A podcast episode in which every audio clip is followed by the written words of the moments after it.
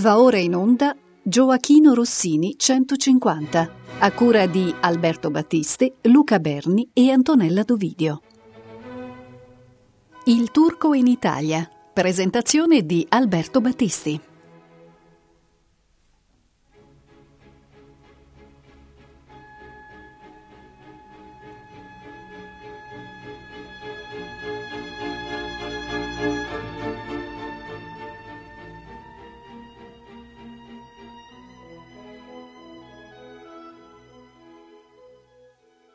Gioacchino Rossini era reduce da un mezzo successo, forse quasi un insuccesso, con l'Aureliano in Palmira alla Scala.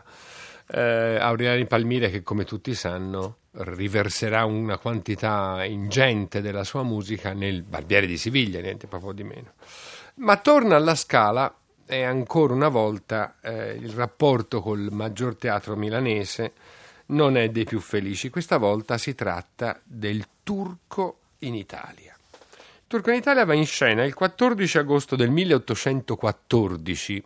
Notiamo bene quest'anno, è un anno di transizione. Ormai le vicende del regno italico sono uh, finite. Napoleone è, è, sta per, per partire per, per l'isola d'Elba.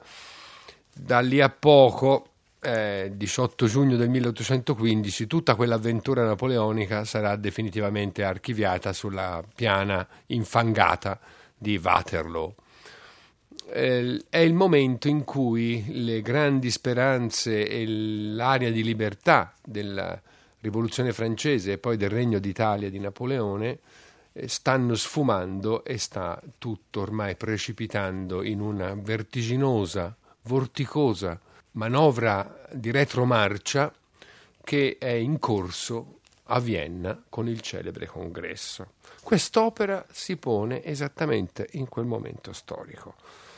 Rossini, che è figlio di un eh, personaggio, il Vivazza, suo padre, assai coinvolto con la rivoluzione francese, con i moti rivoluzionari italiani, farà anche un bel po' di galera a, a Bologna, vive questa, questo momento con tutta l'ansia e la preoccupazione di chi appunto ha avuto in casa i, alcune, alcuni danni dalla rivoluzione francese proprio per la testa matta che era suo padre.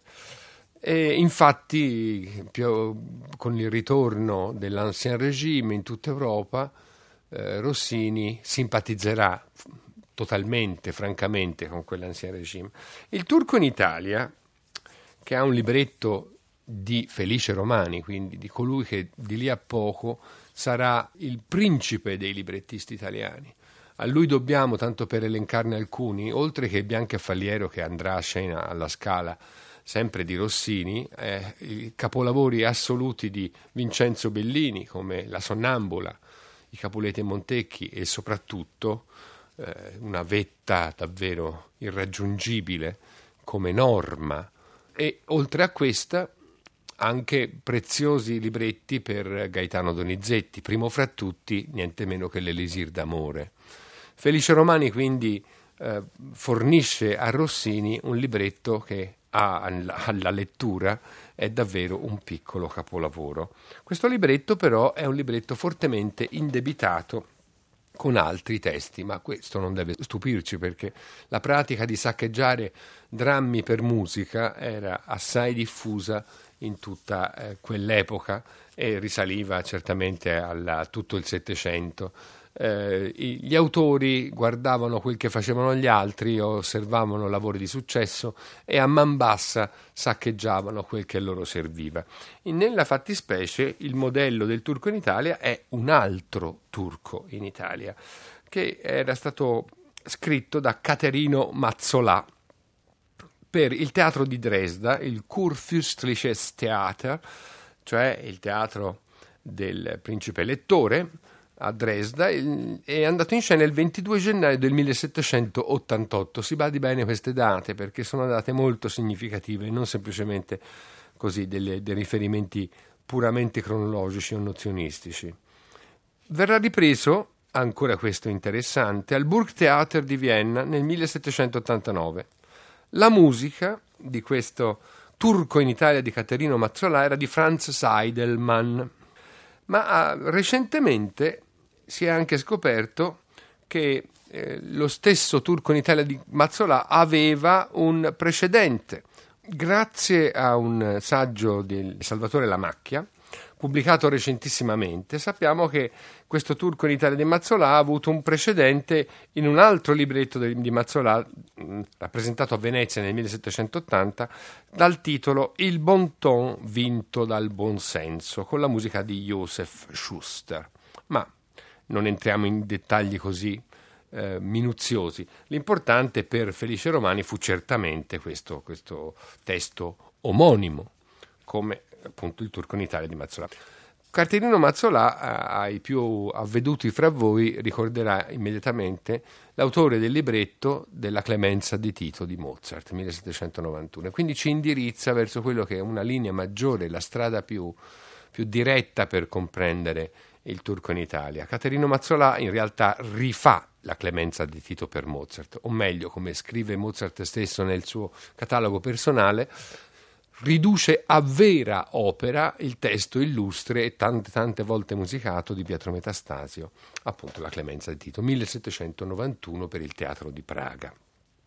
Abbiamo quindi visto che questo testo va in scena a Dresda, poi passa a Vienna nell'89, Mazzolà collaborerà con Mozart nel 1791 e evidentemente Felice Romani comincia a impregnare il suo turco in Italia per Rossini di un'aura mozartiana che non può essere certamente trascurata. E, diciamolo subito, questa è l'opera più mozartiana di Rossini, l'opera che più si avvicina, in particolare non certo alla Clemenza di Tito, e probabilmente neppure al turco in Italia di Mazzolà, nonostante il saccheggiamento di quei versi, ma piuttosto a Così fan tutte.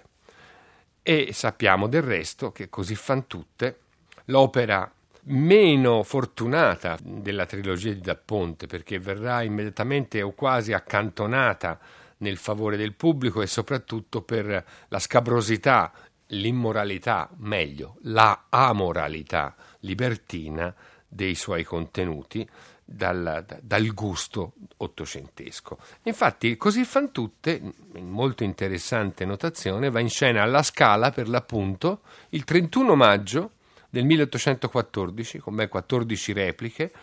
Ricaviamo queste preziose informazioni da un articolo davvero delizioso e dottissimo di Fiamma Nicolodi, pubblicato nel 2005 Fiamma Nicolodi, ricordo ai nostri ascoltatori, è anche la curatrice dell'edizione critica del libretto del Turco in Italia per la Fondazione Rossini di Pesaro. E quindi il, Così fan tutte in qualche modo precede per il pubblico milanese l'apparizione del Turco in Italia, la quale non incontra favore perché si scontra immediatamente con un pregiudizio che è un pregiudizio tutto sommato abbastanza naturale e comprensibile. Rossini aveva trionfato a Venezia l'anno prima col Tancredi, opera seria, ma anche con l'Italiana in Algeri, quel testo sconvolgente di opera eh, che portava uh, in sé il segreto e la ricetta esplosiva di una follia organizzata e completa, come scriverà in modo mm, proverbiale Stendhal e che tutti ormai avevano un po' nelle orecchie da, da, in quest'anno in cui aveva cominciato a circolare. E le prime critiche che si appuntarono sul turco in Italia fu proprio quella che Rossini aveva rivenduto a Milano una sorta di rifacimento, di remake, di replica di quello che era stato prodotto a Venezia, italiana in Algeri, turco in Italia, semplicemente incrociando eh, i, i due fattori principali. Niente di più falso. Tanto per cominciare, tutta la musica turca dell'italiana in Algeri, che si svolge ad Algeri e che quindi viene colorata alla maniera un po' derrata dal serraglio di Mozart da Rossini, con questi elementi di percussioni turche e di colore turco così familiari a tanta musica della seconda metà del Settecento e del primo Ottocento, qui non c'è perché l'ambiente in cui si svolge il turco in Italia, udite, udite, è Napoli esattamente quello di così fan tutte. Siamo su quelle rive assolate, siamo in un calore mediterraneo che vive ancora perfettamente e gioiosamente lo spirito libertino dei drammi mozartiani. Cioè questa uh, abolizione, per così dire, della componente sentimentale del gioco erotico in una anestesia del cuore, così è stata giustamente chiamata, che è appunto la stessa anestesia del cuore che viene prodotta nel gioco terribile, nel laboratorio delle attrazioni che viene realizzato da Da Ponte e Mozart nel Così fan tutte. E anche qui abbiamo nel Turco in Italia, sulla scorta del modello di Caterino Mazzolà, una sorta di burattinaio, come Don Alfonso nel Così fan tutte. In realtà non è, è propriamente l'autore del gioco, ma è colui che registra il gioco, che lo commenta, che si appropria degli eventi che accadono in scena per poterli compilare, per così dire, in un dramma buffo. Si tratta di un poeta che è in ambasce, in difficoltà perché non trova l'argomento del proprio nuovo dramma buffo che deve scrivere, e allora guardando la vita, guardando la realtà, guardando la scena napoletana che ha davanti a sé, trova gli spunti per scrivere in diretta sul palcoscenico, mentre noi lo guardiamo, il suo dramma buffo. Questo ha fatto pensare a molti commentatori novecenteschi a un effetto, per così dire, pirandelliano i, i, i, personaggi del turco in Italia in cerca d'autore e l'autore è appunto in scena. Naturalmente sono analogie improprie perché tra lo spirito di Pirandello e quello di Felice Romani e di Gioacchino Rossini c'è una distanza davvero abissale, ma noi spettatori di quest'opera del XX e del XXI secolo eh, non può non saltare, per così dire, immediatamente all'occhio e all'orecchio questa assonanza con i personaggi in cerca d'autore, con questo teatro nel teatro, nel teatro, nel teatro, nel teatro, questo specchio continuamente ripetuto e riflesso dell'azione, che eh, d'altra parte però è anche uno dei topoi del teatro d'opera buffa del Settecento, quello di rappresentare le convenienze e le inconvenienze teatrali, come dirà poi Donizetti, nella scena quasi rivelando il retroscena al pubblico in un gioco che è un gioco di messa in ridicola, di caricatura proprio della vita teatrale stessa, a cui aveva già provveduto in un celebre pamphlet all'inizio del Settecento Benedetto Marcello, lanciando i suoi strali nel teatro alla moda contro Antonio Vivaldi in particolare. Ma entriamo un po' in questa vicenda perché se no in tutti questi riferimenti rischiamo poi di perdere la nostra bussola. Allora, abbiamo detto che siamo a Napoli, siamo in una spiaggia del napoletano sulla quale è accampato festosamente un gruppo di zingari e anche gli zingari fanno parte, diciamo così, del colore, di un colore un po' esotico, di una civiltà abituata alla libertà, eh? alla, a quella patria, come dice il testo, che è il mondo intero. E leggiamo questo esordio degli zingari nel coretto che tipicamente ci introduce nell'atmosfera. Nostra patria è il mondo intero ed in sen dell'abbondanza l'altrui credula ignoranza ci fa vivere e sguazzare. Cioè noi andiamo a, leggendo la Bonaventura, caravaggescamente, a imbrogliare gli altri con la scusa di eh, far conoscere loro il futuro. Entriamo direttamente nella musica.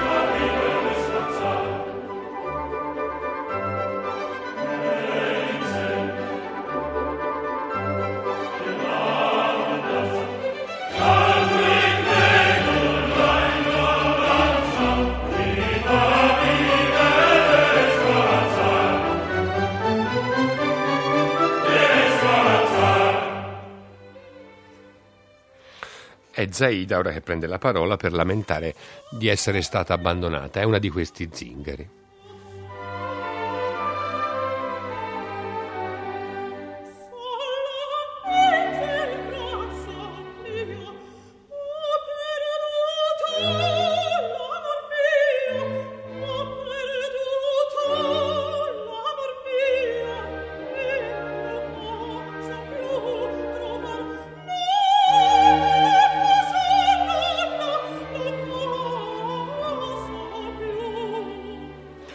E al bazar uno degli altri zingari la consola.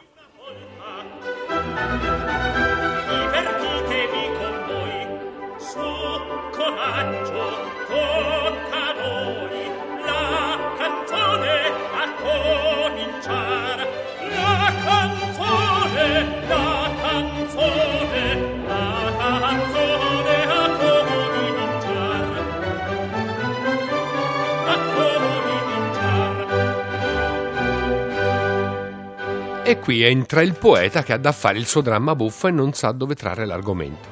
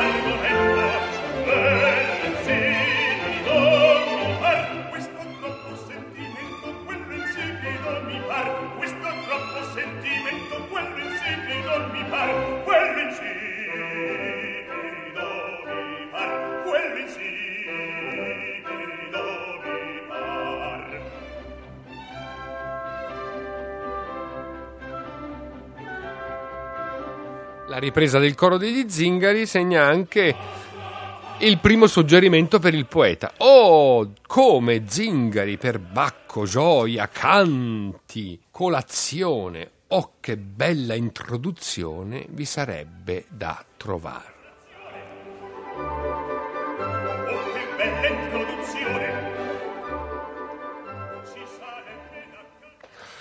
Dunque il poeta ci sta in realtà mh, mm, scrivendo il dramma che noi stiamo esattamente vivendo, stiamo, stiamo, al quale stiamo assistendo. E a quel punto entra in scena un personaggio che viene dagli zingari giusto per farsi astrologare, per farsi leggere la mano. È Geronio, che sarà poi il marito sciagurato della protagonista di quest'opera preoccupato per le intemperanze della propria moglie, la bella donna Fiorilla, di cui parleremo tra poco, e va a farsi leggere la mano dagli zingari per cavarne un responso che non gli piace, naturalmente, perché gli zingari, vedendo poi il goffo personaggio, subito si accaniscono contro di lui nel, nel motteggiarlo, nel canzonarlo. L'arietta che poi è in realtà una cavatina eh, di sortita di Geronio, però noi sappiamo dalla acribia dell'edizione critica curata da Margaret Bent che non è di eh, Rossini, ma è stata fatta da un ignoto collaboratore, come spesso accadeva, al quale l'autore dell'opera assegnava delle parti che evidentemente per lui erano meno interessanti.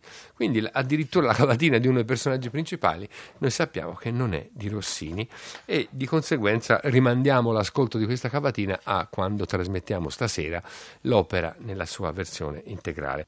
A questo punto faremo conoscenza con una nuova cavatina di un altro personaggio, che per l'appunto è eh, la moglie di colui che eh, si è appena presentato in mezzo agli zingari di, del povero Geronio, la protagonista dell'opera Fiorilla. Il personaggio è tra i più affascinanti che Rossini abbia concepito sulla scorta e prima di Caterino Mazzolà e poi di Felice Romani, perché si tratta in realtà di una sorta di Don Giovanni in gonnella la sua cavatina è ovviamente una dichiarazione di intenti e una sorta di autoritratto, così come si conviene a tutte le cavatine. Cosa dice Fiorilla entrando in scena, accompagnata da varie sue amiche come, come se ritornasse da una passeggiata, una tipica passeggiata sul lungomare napoletano? Non si dà follia maggiore dell'amare un solo oggetto, noia reca e non diletto il piacere d'ogni dì. Sempre un sol fiore non amano l'ape, l'auretta, il rio, di genio e cor volubile, amar così voglio, voglio cangiar così. È un questo o quello per me pari sono, insomma, parafrasando il duca di Mantova del Rigoletto, ma eh, evidentemente c'è una trasposizione del libertino maschio comune a diverse opere del Settecento, ma soprattutto materia prima del teatro mozartiano, Don Giovanni appunto in, in prima fila, che diventa donna, donna pronta a cambiare amore e a concedere le proprie grazie ora all'uno, ora all'altro fortunato da lei preso di mira. Per ascoltare questa cavatina vi propongo la voce illustrissima di Maria Callas, perché proprio Maria Callas, insieme a Sesto Bruscantini, fu tra i protagonisti della prima ripresa dell'opera nel 1950 al Teatro Eliseo di Roma. Dirigeva Gianandrea Gavazzeni, che è il principale responsabile di questo recupero, perché l'opera era davvero del tutto scomparsa dalle scene di tutto il mondo eh, riaffiora miracolosamente in quella sera del 1950 e Fiorilla è incarnata da questa straordinaria Maria Callas che ora ascoltiamo. Potremmo far coincidere con questa serata romana l'inizio di quella Rossini Renaissance, il rinascimento delle opere di Rossini, che poi avre- sarebbe continuato due anni dopo in un celebre maggio musicale fiorentino auspice il grande genio dell'organizzazione musicale Francesco Siciliani, tutto dedicato proprio alle, ad opere di Rossini, laddove per la prima volta si potevano ascoltare titoli davvero desueti come per esempio eh, L'Armida o il, il, La donna del lago. Questo rinascimento del, del, del catalogo rossiniano da, dalle impolveratissimi scaffali in cui giaceva più di un secolo d'oblio, è ancora in corso, come sappiamo, e grazie alla Fondazione Rossini di Pesaro e al Festival Rossini, al Rossini Opera Festival, come correttamente andrebbe detto, anche se questa edizione inglese non mi piace proprio per niente, visto che siamo in casa del, del dedicatario, però è straordinariamente meritorio perché ha fatto davvero rinascere partiture assolutamente straordinarie e questo in qualche modo è stato il progenitore di tutte queste rinascite. Esiste una registrazione discografica realizzata a Milano al Teatro della Scala dove cinque anni dopo Roma l'opera fu ripresentata con gran successo alla piccola scala, per la verità, con una delle primissime, primissime regie di Franco Zeffirelli, giustamente anche questa è diventata leggendaria. Quindi l'orchestra della Scala, Gianandrea Gavazzeni e Maria Callas che ci interpreta Non si dà follia maggiore.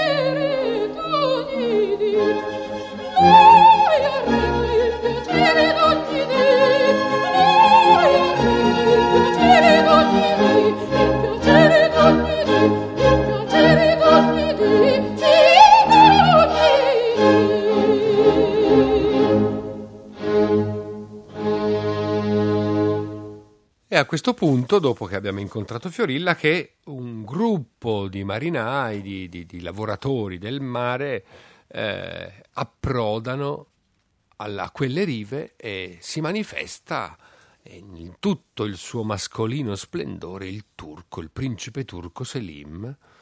Eh, ma qui Rossini ci dà uno dei suoi colpi di scena, uno dei suoi colpi di genio, in qualche modo eh, mettendoci sulla strada dei riferimenti mozartiani di cui parlavamo prima, perché eh, il coro sulle parole voga, voga, a terra, a terra, appunto lo sbarco, eh, su delle ondate di arpeggi in Mi minore, in realtà intona del, degli intervalli che sono senza possibilità di confusione una citazione del celebre apostrofe del commendatore a Don Giovanni.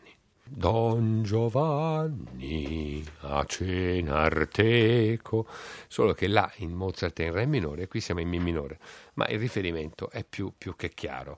È quasi una dichiarazione e un omaggio alla paternità spirituale di, di quest'opera, solo che non si tratta di un libertino, ma di una libertina che poi naturalmente alla fine dell'opera sarà punita.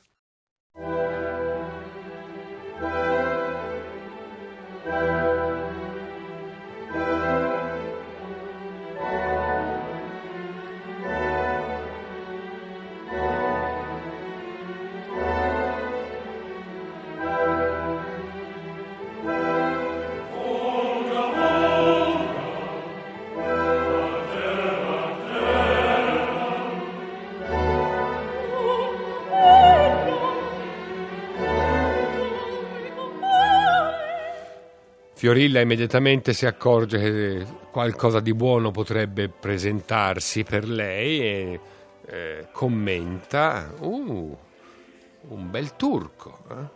appena costui scende dalla, dalla barca ed ecco il modo in cui Selim si presenta agli spettatori con la sua eh, sortita. Bella Italia, al fin ti miro, vi saluto amiche sponde. E qui ci viene in mente un, un celebre riferimento poetico del, della nostra tradizione. Bell'Italia, ma te sponde pur vi torno a rivedere. L'aria, il suolo, i fiori, l'onde, tutto ride, parla il cor, ha del cielo e della terra. Cara Italia, sei l'amor.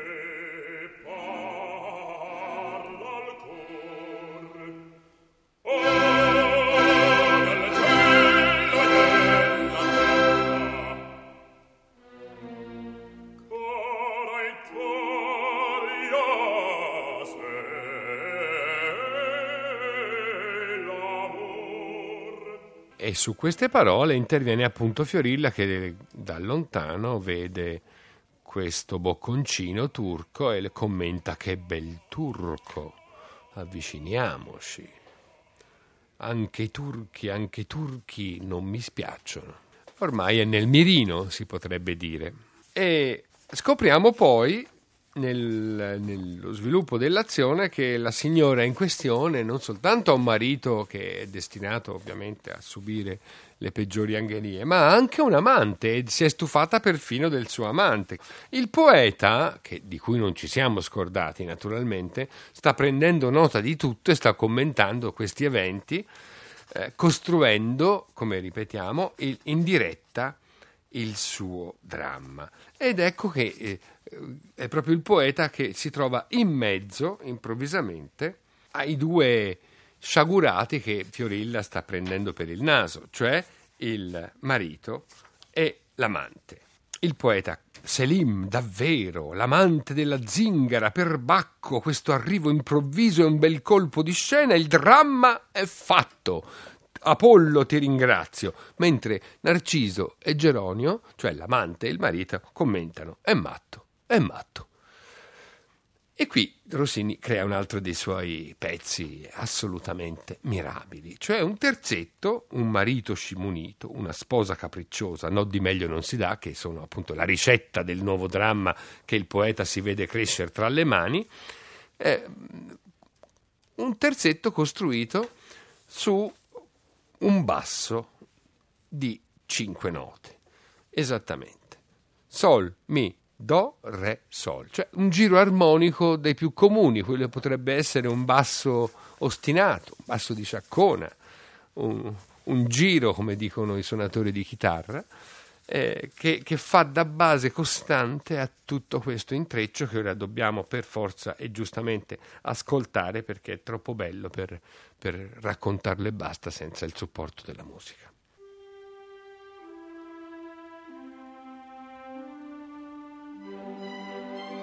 Un marito scimunito, una sposa capricciosa.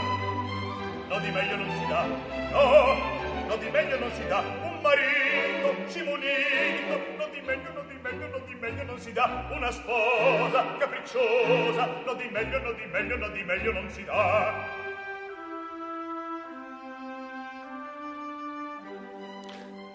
E dopo il poeta tocca al marito ma signor che burla è questa? Mi rispetti che la testa qualche dun le romperà.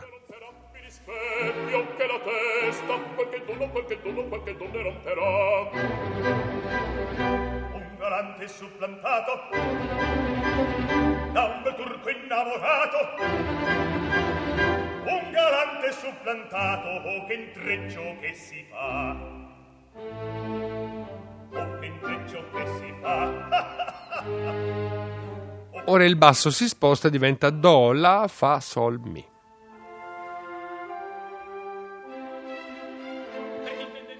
Ed entra l'amante, Narciso. Non ci venga ad insultare, o con me da far l'avrà, per chi intende di parlare. Non ci venga ad insultare, o con me da far l'avrà, per chi intende di parlare. Non ci venga ad insultare, o con me da far l'avrà. E si badi bene che su un giro armonico come questo aveva sigillato, si potrebbe dire, Mozart il così fan tutte. Così fan tu te. È esattamente quel motto che eh, viene a, a, sintetizzare già dall'ouverture e poi naturalmente nella celebre sortita di Don Alfonso eh, il così fan tutte. C'è una somiglianza davvero eh, gemellare. L'argomento che mi par. L'argomento che mi par. Scelga pure l'argomento che mi pare non s'adatti Rimando naturalmente l'ascolto integrale a stasera con tutta l'opera, ma si tratta davvero di uno di quei gioielli del genio rossiniano che hanno, hanno, hanno pochi termini di confronto, pur nella loro limpida, cristallina semplicità e nella tradizione antichissima appunto di una uh, costruzione vocale su un basso pressoché ostinato. Andiamo avanti nella nostra vicenda e questa volta di notte Selim ha dato appuntamento a Fiorilla sulla spiaggia, ma appare Zaida, che è stata convocata dal poeta e dal bazar. I due si riconoscono ed è di nuovo amore che si riaccende. Ma sul momento, mentre questi due riallacciano antiche passioni, eccoti che arriva Fiorilla, la quale non è per niente contenta di ciò che sta succedendo. E qui Rossini dà luogo a uno dei suoi più formidabili finali d'atto, il vero e proprio grande edificio musicale di quest'opera che comincia appunto con il clima di una festa, una festa in riva al mare, che comincia con un coro, un coro appunto festoso. Gran maraviglie ignote al sole, udir chi vuole, chi vuol mirar. E Zaida, il passato ed il futuro, chi desia di penetrar. Di nuovo la proposta di farsi leggere le mani.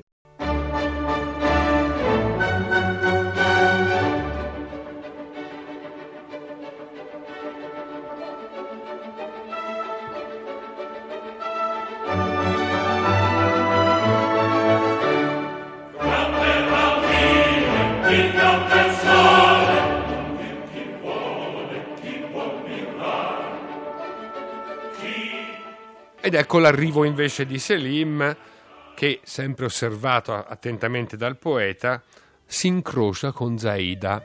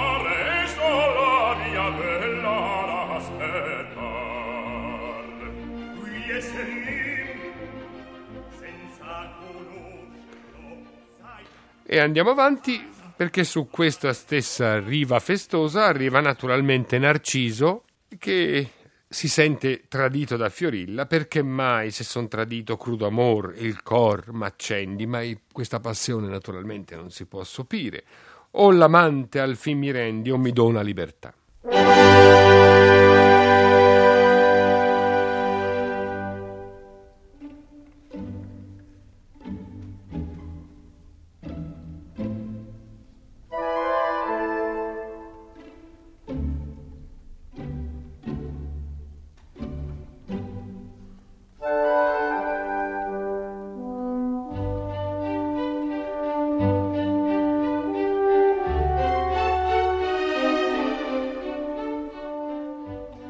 si noti che Rossini sottolinea la presenza di un amante a sua volta tradito con il corno,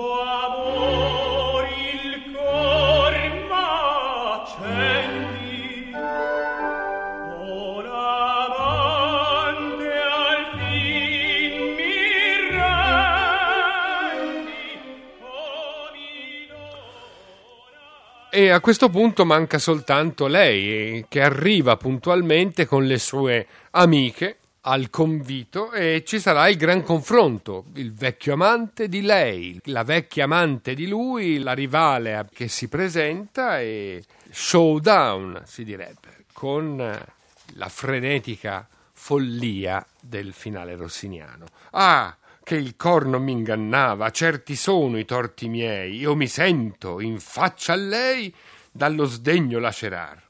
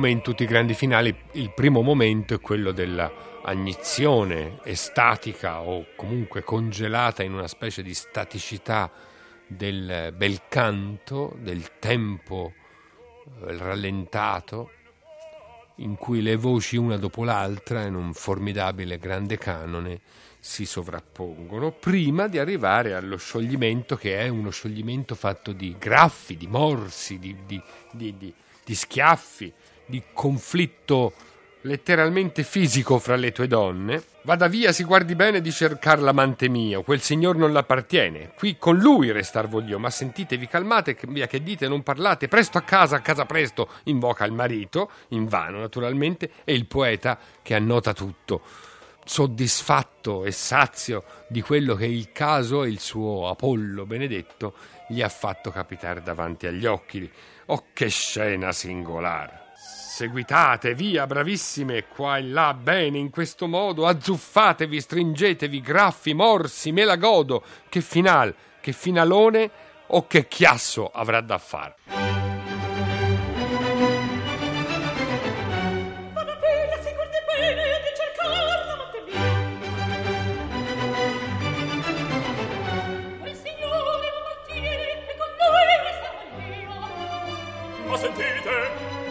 calmate. voi venite non parlate. presto a casa a casa presto presto a casa a casa presto che disordine mai questo o che scena singolar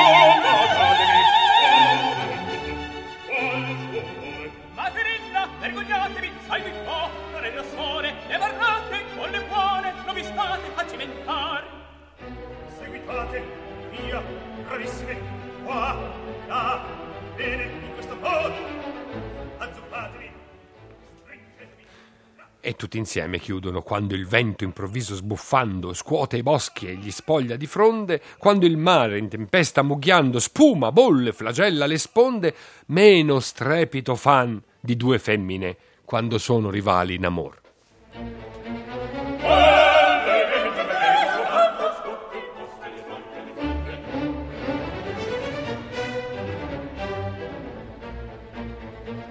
Oh!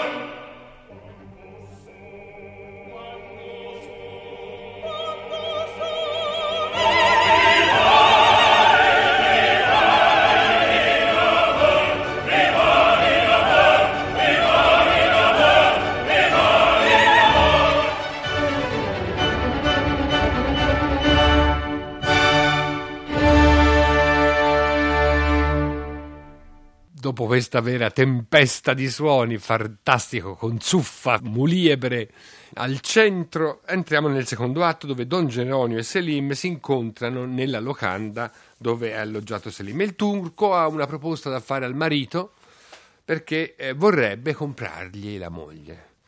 Nel suo paese questo è l'uso quando un matrimonio provoca tormenti, stanchezze, noie, angustie. Allora si vende la moglie molto semplicemente.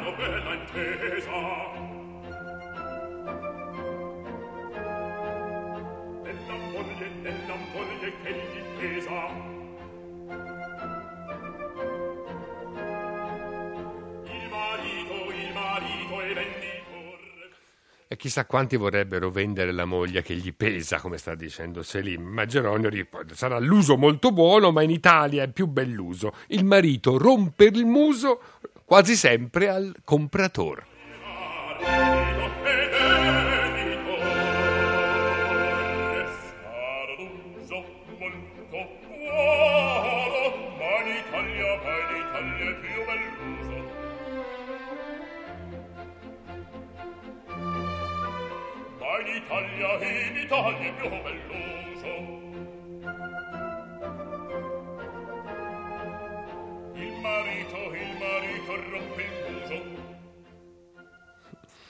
Insomma, eh, furibondi si separano e questa volta entra nella locanda prima Fiorilla e poi Zaida.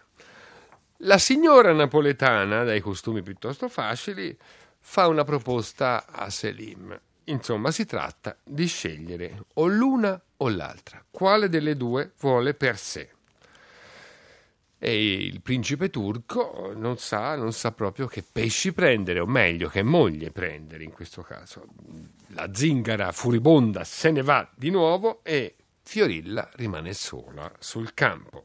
Quella sera il poeta informa Don Geronio, il marito, e poi la Zaida stessa, che Fiorilla e Selim hanno progettato una fuga a Fuitina. Tutto andrà nel corso del ballo mascherato che avrà luogo di lì a poco, quindi stiamo per entrare in un'altra festa, una festa dove tutti sono in maschera, quindi nessuno si riconosce. Ed è il tipico luogo degli equivoci, il luogo del mistero, la situazione simile, se vogliamo, a quella del finale secondo delle nozze di Figaro di Mozart, in quel giardino dove tutti si, si scambiano con tutti. Ed è anche il, il destro offerto a Rossini per creare una delle sue più straordinarie invenzioni. Un'invenzione che anticipa il grande finale del Contori che arriverà molti anni dopo, il 30 giugno del 1828 a Parigi. Contori, ultimo eh, bacio, potremmo dire, di Rossini al teatro comico, ma ormai in una chiave completamente diversa da questa. Ma il meraviglioso quintetto che appare in questa festa dove nessuno sa più chi sia, non sa più è, se è se stesso o un altro, non sa più che cosa c'è dietro la maschera, la propria e quella degli altri, è davvero uno dei vertici assoluti del teatro rossiniano, è uno dei punti più f- felici di contatto, di contatto quasi gemellare con la musica di Mozart. Oh, guardate che accidente, dice Don Geronio. Non conosco più mia moglie. Ugual turco, uguali spoglie, tutte ugual. Che farò? E l'amante Narciso, no, partir di qui non posso senza voi, fiorilla mia, ma comprendere non posso. Quale sarà la sorte mia, dice Zaida, e Selim, de, seguitemi in Turchia, la mia sposa vi farò.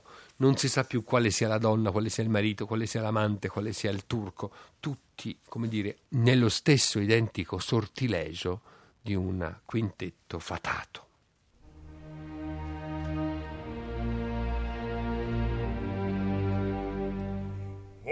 guardate,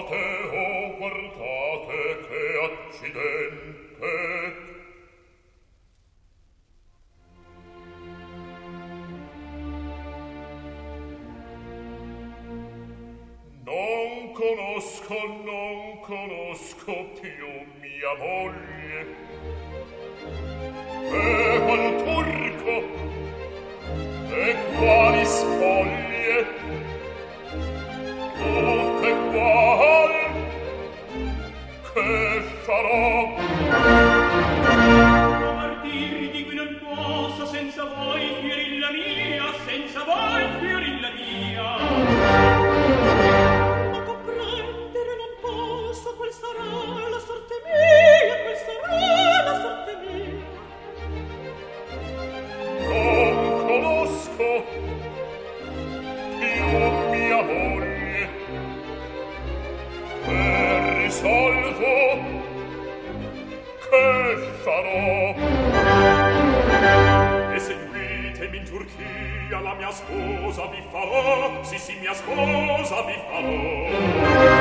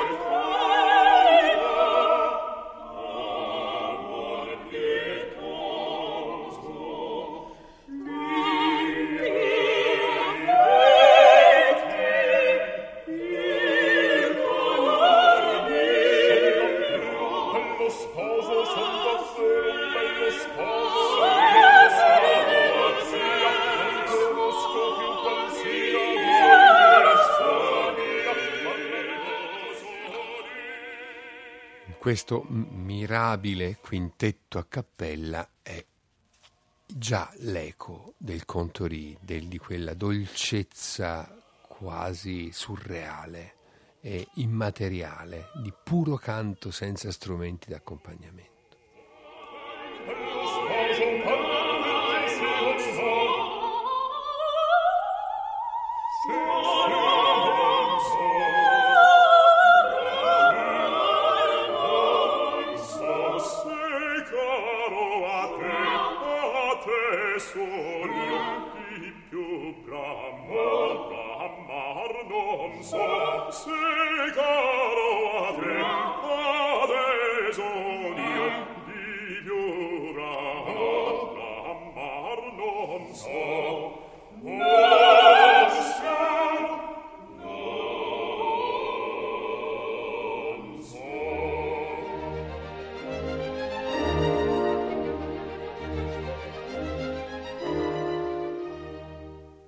Dopo questo momento di confusione, di sbalordimento, di sbigottimento, di perdita dei punti cardinali e di ogni certezza, finalmente danno un consiglio al marito. Il poeta e Narciso danno un consiglio al marito di finalmente mostrare i propri attributi e cacciare definitivamente di casa la propria moglie. E infatti, mentre Fiorilla si aspetta di essere portata via dal turco, mentre il turco se n'è già andato via con Zaida, con il suo primo vecchio amore, la zingara, arriva una lettera. I vostri cenci vi mando e in casa mia più non vi voglio. Essa è chiusa per voi, dimenticate d'essere stata mia moglie e il rossor vostro seppellite in Sorrento, Don Geronio. Questo dà lo spunto, il destro a Rossini per una grandiosa aria della protagonista, la quale muta completamente di carattere, un po' come succederà, e qui richiamiamo in causa il vecchio buon Caterino Mazzolà, nella Clemenza di Tito di Mozart, laddove Vitellia, la terribile Vitellia, alla fine ha un completo ravvedimento nella grande aria non più di fiori, vaghe catene. E qui è una grande aria d'opera seria a tutti gli effetti l'ultimo colpo di pennello dato da Rossini al Turco in Italia, perché tutto quello che avviene dopo è stato scritto dal suo collaboratore, dal suo anonimo collaboratore. Quindi l'opera per Rossini finisce proprio con questa grande aria che dà il ravvedimento di Fiorilla e poi ci sarà la eh, poco credibile, a dir la verità, riconciliazione fra i due sposi. Diamo almeno un accenno di questa grande aria che è squallida veste e bruna, d'affanno e pentimento fia l'unico ornamento che si vedrà con me. Lutto non va che basti a chi l'onor perdè.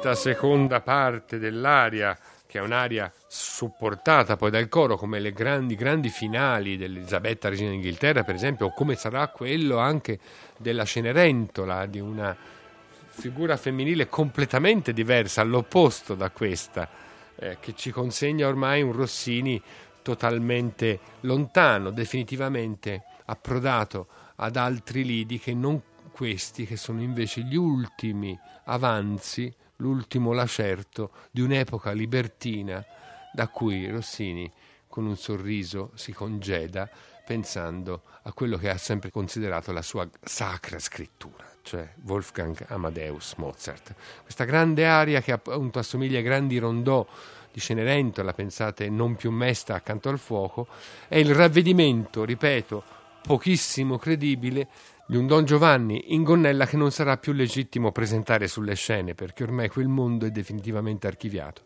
Siamo entrati nella restaurazione e il punto di contatto fra Fiorilla e il suo rovescio, Angelina, la bontà in trionfo, la Cenerentola, sarà la serpe rosina, la, la vipera del barbiere, come punto di collegamento fra due mondi, fra loro assolutamente inconciliabili.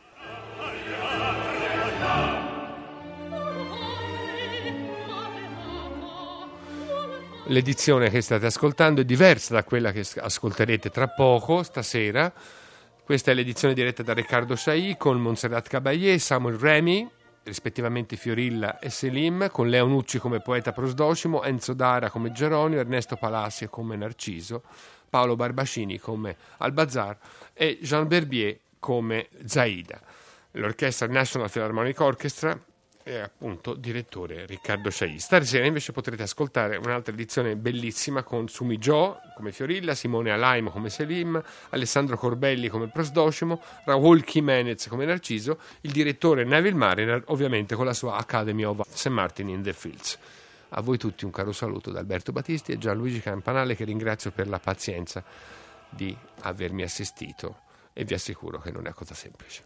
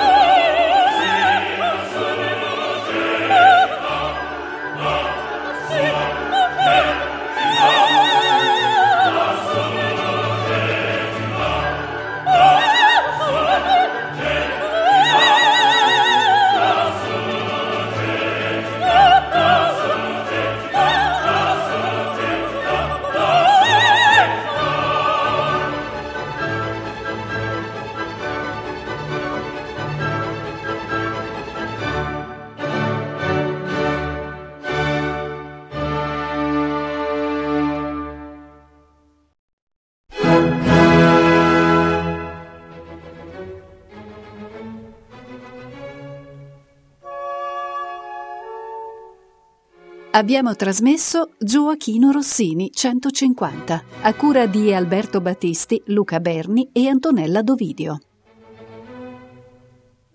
Il turco in Italia. Presentazione di Alberto Battisti.